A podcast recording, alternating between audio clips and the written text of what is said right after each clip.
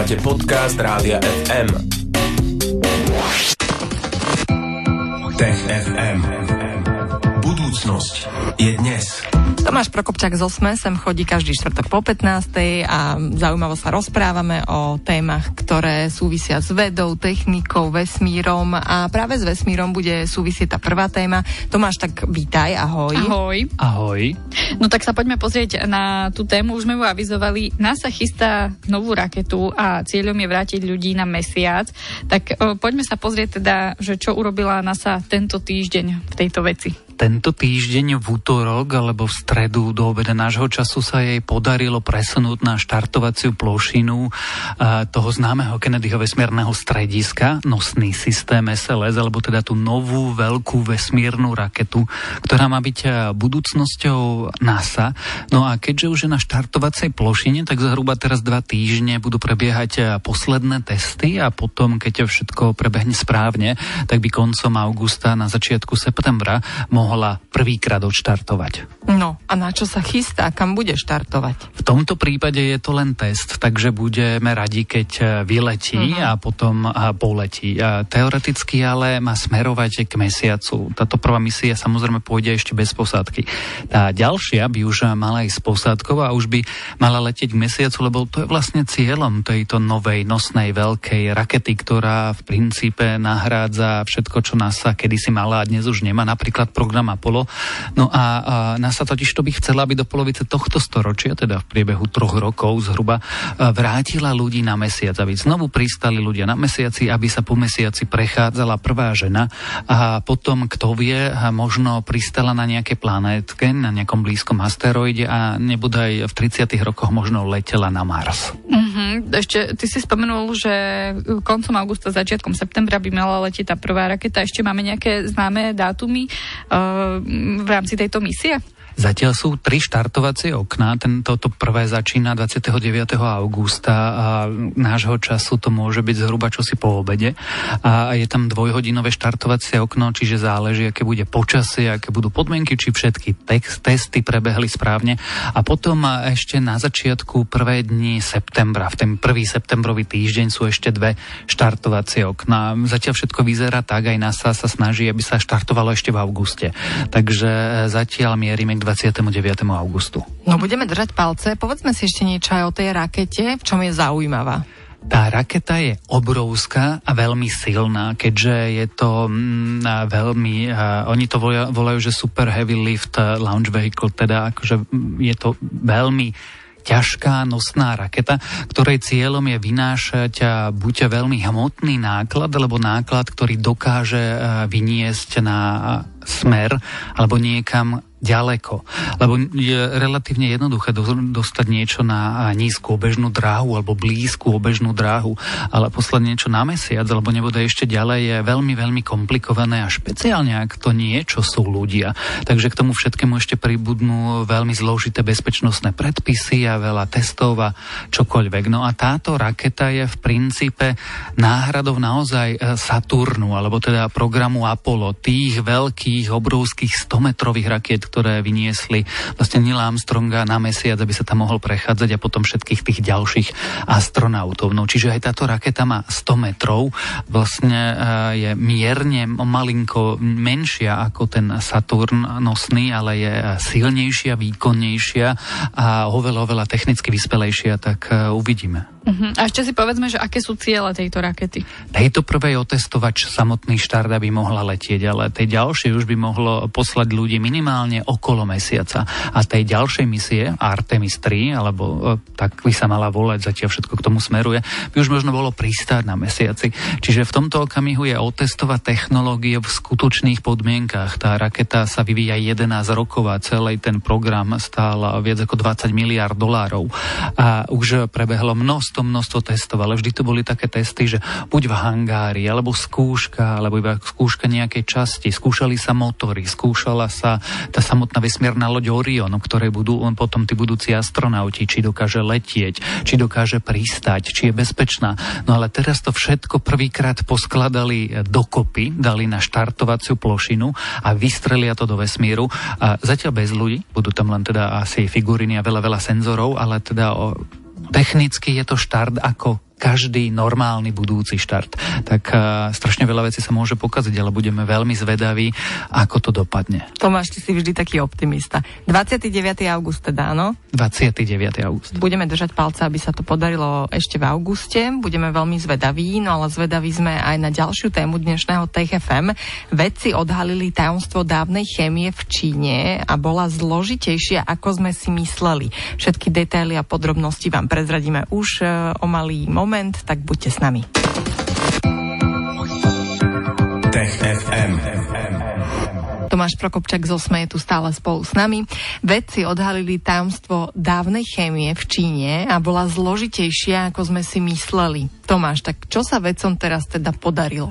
Podarilo sa pravdepodobne rozlúštiť taký známy, alebo aspoň medzi odborníkmi je známy kódex, ktorý má 2500 rokov a ono sa tomu hovorí, že tabulka obchodných záznamov alebo niečo podobné, technicky sa to volá, že Kao Gong Hi, taká taká, nazvime to, že zápisník alebo zápis dobový starý 2500 rokov a on hovorí o rôznych veciach a aj o tom, ako zlievari zlieva, zlievali v tom čase bronz, ako vznikali vlastne či už zbranie, alebo mince, alebo niečo.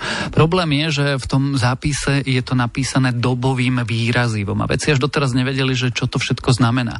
A keď sa snažili prísť vlastne posledných 100 rokov na to, že, že čo tie jednotlivé jednotlivé výrazy znamenajú a aké chemické prvky a chemické látky znamenajú.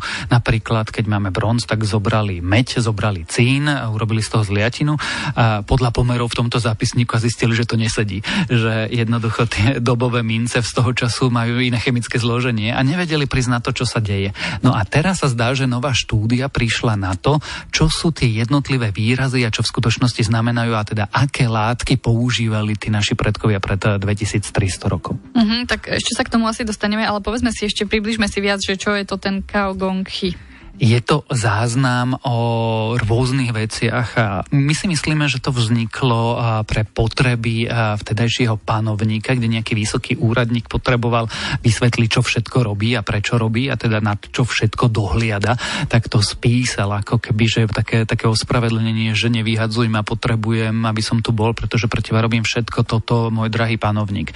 No ale popri tom samozrejme okrem ako keby zoznamu jednotlivých činností a zoznamu jednotlivých vecí, ktoré sú na skladoch a na ktoré dozera, tak tam napísal aj recepty na jednotlivé veci, ktoré sa v tej dobe buď dorábali alebo zhotovovali. A to je pre nás strašne dôležité, pretože máme záznam, ako keby receptár toho, a ako ľudia premýšľali a ako dávali dokopy rôzne záležitosti pred tými 2000 aj niečo rokmi. Uh-huh. A prečo tento zápis vznikol?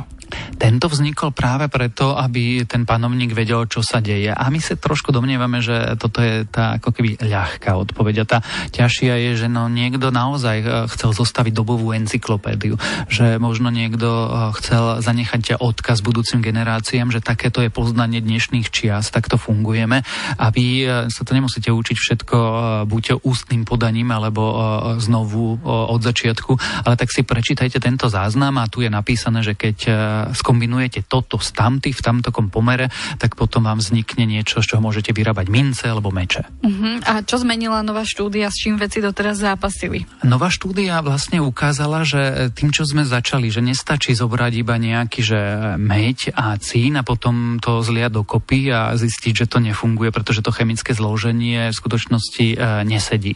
Ale tie výrazy, ktoré sa spomínajú v tom kódexe, také tie, že chin a chy, alebo yin a chi, v skutočnosti neznamenajú jednotlivé chemické prvky, tak ako my vnímame, že toto je meď, toto je cín. Tí vedci sa na to mm, pozerali trošku inak a, zistili, že v skutočnosti to už znamenajú zliatiny. A keď uh, sa pozreli na tie zliatiny a dali ich v tom pomere, v ktorom teda ten kódex hovorí, že by sa mali dávať dokopy, tak zrazu vytvorili presne ten bronz, aký sme našli v archeologických nálezoch, aký naozaj používali.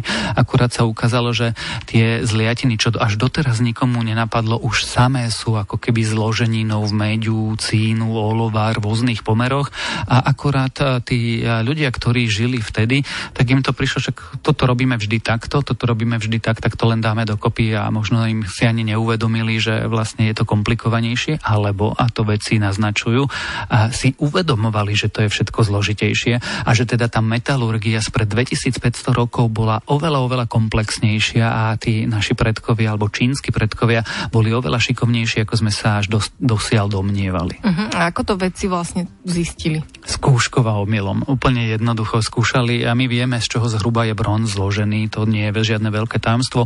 Tajomstvo sú prímesy. Uh-huh. Čiže čo v akých pomeroch tam dodávaš, aby ten bronz mal trošku rôzne vlastnosti.